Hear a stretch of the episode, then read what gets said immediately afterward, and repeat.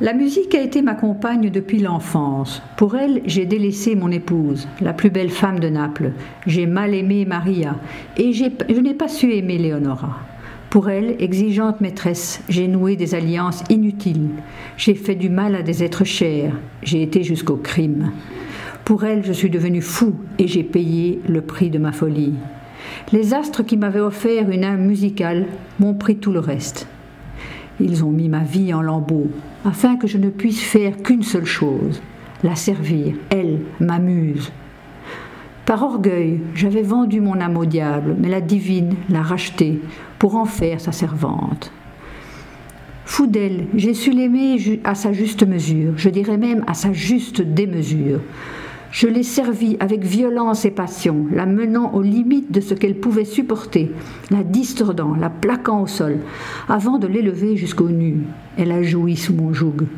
Dans la gorge de mes chanteurs, elle devenait danseuse étoile. Elle faisait le grand écart.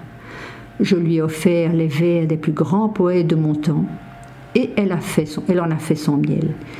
Car la musique aime la poésie par-dessus tout, elle s'en nourrit. On dit que la musique aide à se construire.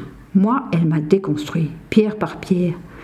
Car le palais que je lui offrais était souillé de sang et de violence. Elle ne pouvait y séjourner aimablement. Malgré cela, comme attirée par un puissant filtre d'amour, elle y venait dès que je l'invitais. Elle m'a détruit à petit feu. Je suis devenue une ruine. Dans cette ruine, elle a puisé des pierres brutes et les a taillées pour reconstruire en moi un temple digne de sa grandeur, un temple consacré à son immortalité. Déesse toute-puissante, je me suis laissée aller à sa magie, à son feu, à sa douceur, et aujourd'hui je gis sur ma couche, attendant le moment de lui rendre mon âme qui lui appartient.